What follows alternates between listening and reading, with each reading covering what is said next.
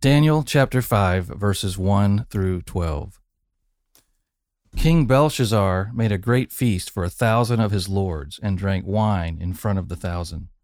Belshazzar, when he tasted the wine, commanded that the vessels of gold and of silver that Nebuchadnezzar his father had taken out of the temple in Jerusalem be brought, that the king and his lords, his wives, and his concubines might drink from them.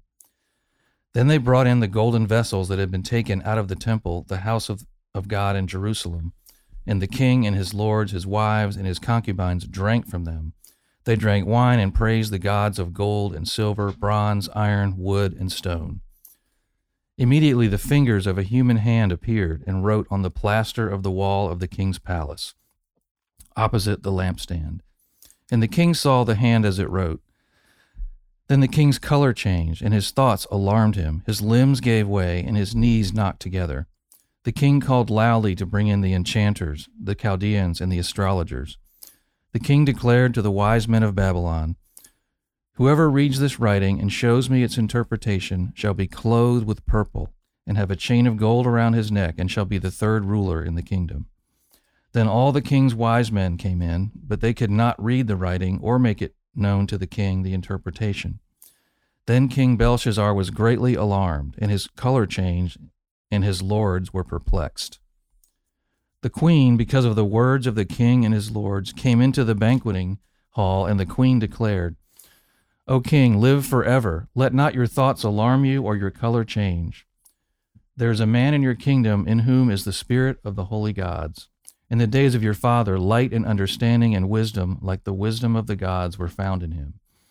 And King Nebuchadnezzar, your father, your father, the king, made him chief of the magicians, enchanters, Chaldeans, and astrologers, because an excellent spirit, knowledge, and understanding to interpret dreams, explain riddles, and solve problems were found in this Daniel, whom the king named Belteshazzar. Now let Daniel be called, and he will show the interpretation. This is the word of the Lord. Thanks be to God.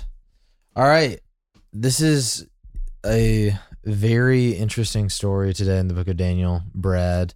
Um, and grateful to have a wise man like yourself, like Daniel, here to interpret it for us. Um, but you know, in in tomorrow's reading, we're gonna get into the Daniel's actual Mhm. interpretation of the writing on the wall, and so this is kind of setting the theme. And you know, a a really brief word on storytelling in the Old Testament that might just be helpful is, uh, you know, a lot of times, especially when a story is being set up, it can seem really repetitive in the structure. So, you know, Belshazzar, uh, he commanded that the vessels of gold come, and you just see a lot of these same phrases used that the kings and his lords, his wives, his concubines might drink from him. Then they brought the golden vessels, and you know, kind of skipping them. Then the kings, his lords, his wives, the concubines drank from them, and I think what's sort of helpful when reading this and seeing some of these repetitive phrases woven throughout, and some of these things where it's like, well, they said that twice, is these stories, um, you know, these prophecies were obviously written down, but there weren't printing presses, you know, and there weren't online records and archives of this. And so, you know, for your average Hebrew, it was oral or orally transferred. You know, you would hear it and then you would recite it. You'd hear it and you'd recite it. And so it's kind of part of this repetitive, um, poetic flow of the story. And so in this story, Belshazzar, Nebuchadnezzar's son, uh, he's he's throwing this huge party, um, and you know, I guess as would be tradition for them, these thousands of people stop to watch the king uh, take the first taste of wine, and then it's funny how this whole story is told. The fingers of a human hand appear and write on plaster, and Belshazzar's reaction is very like cartoon charactery. Like it says his knees start knocking together. Um, and you know, I kind of imagine the cartoon chatter sound.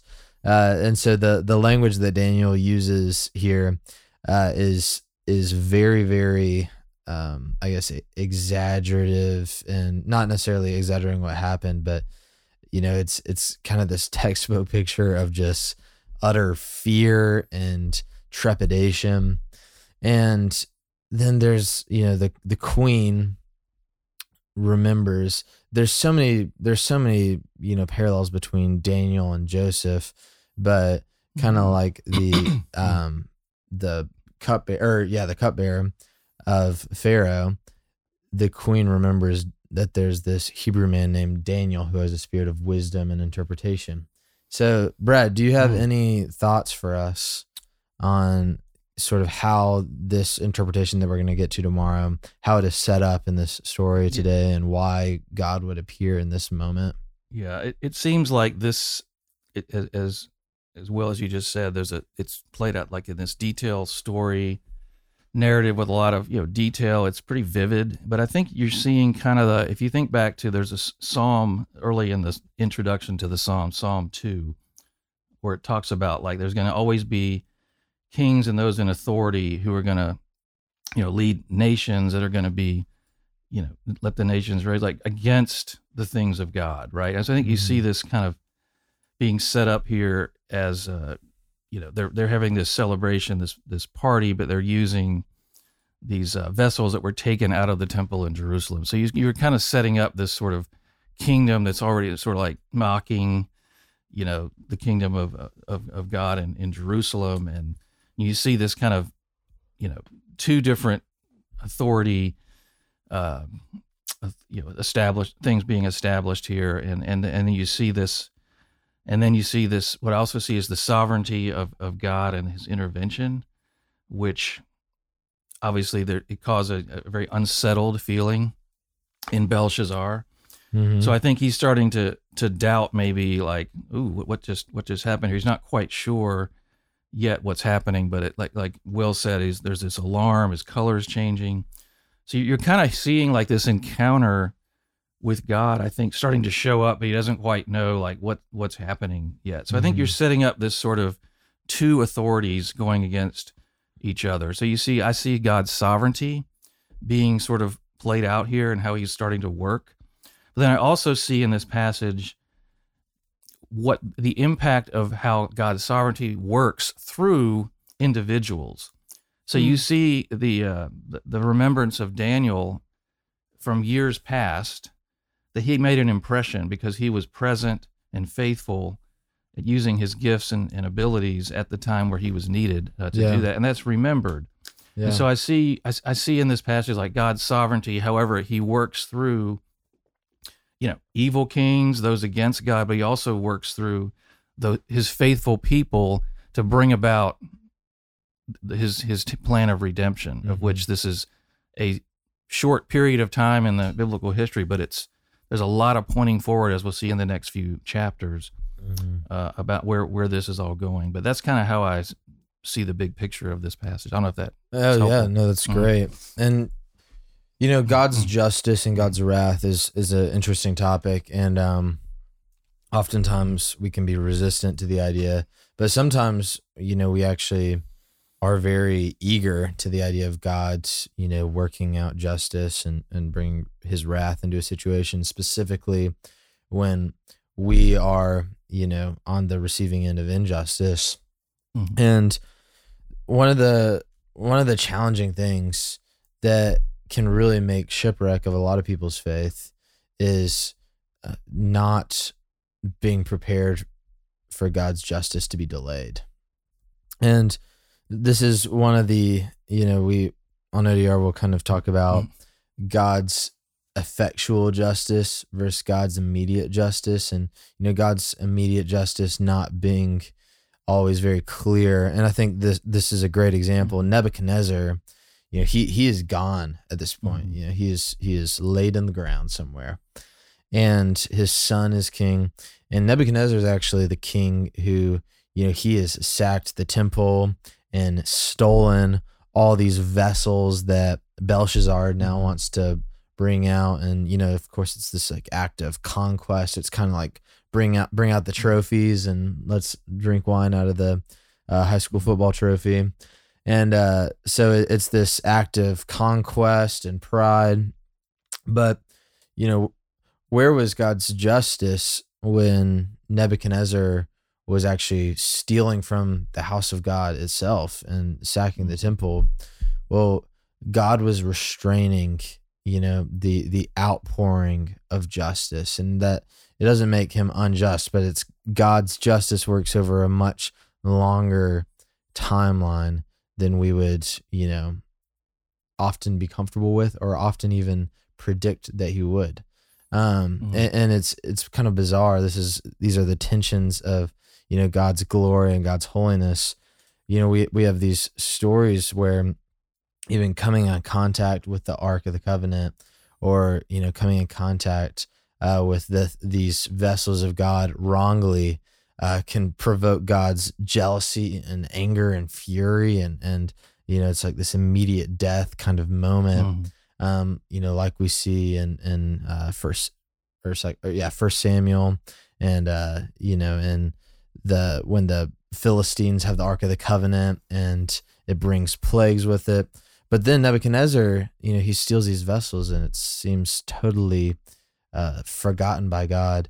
But I think what we're going to see through this story is that God keeps the score and that he he works on a timeline that is according to his sovereignty as you're saying mm-hmm. and yet justice does have the final words.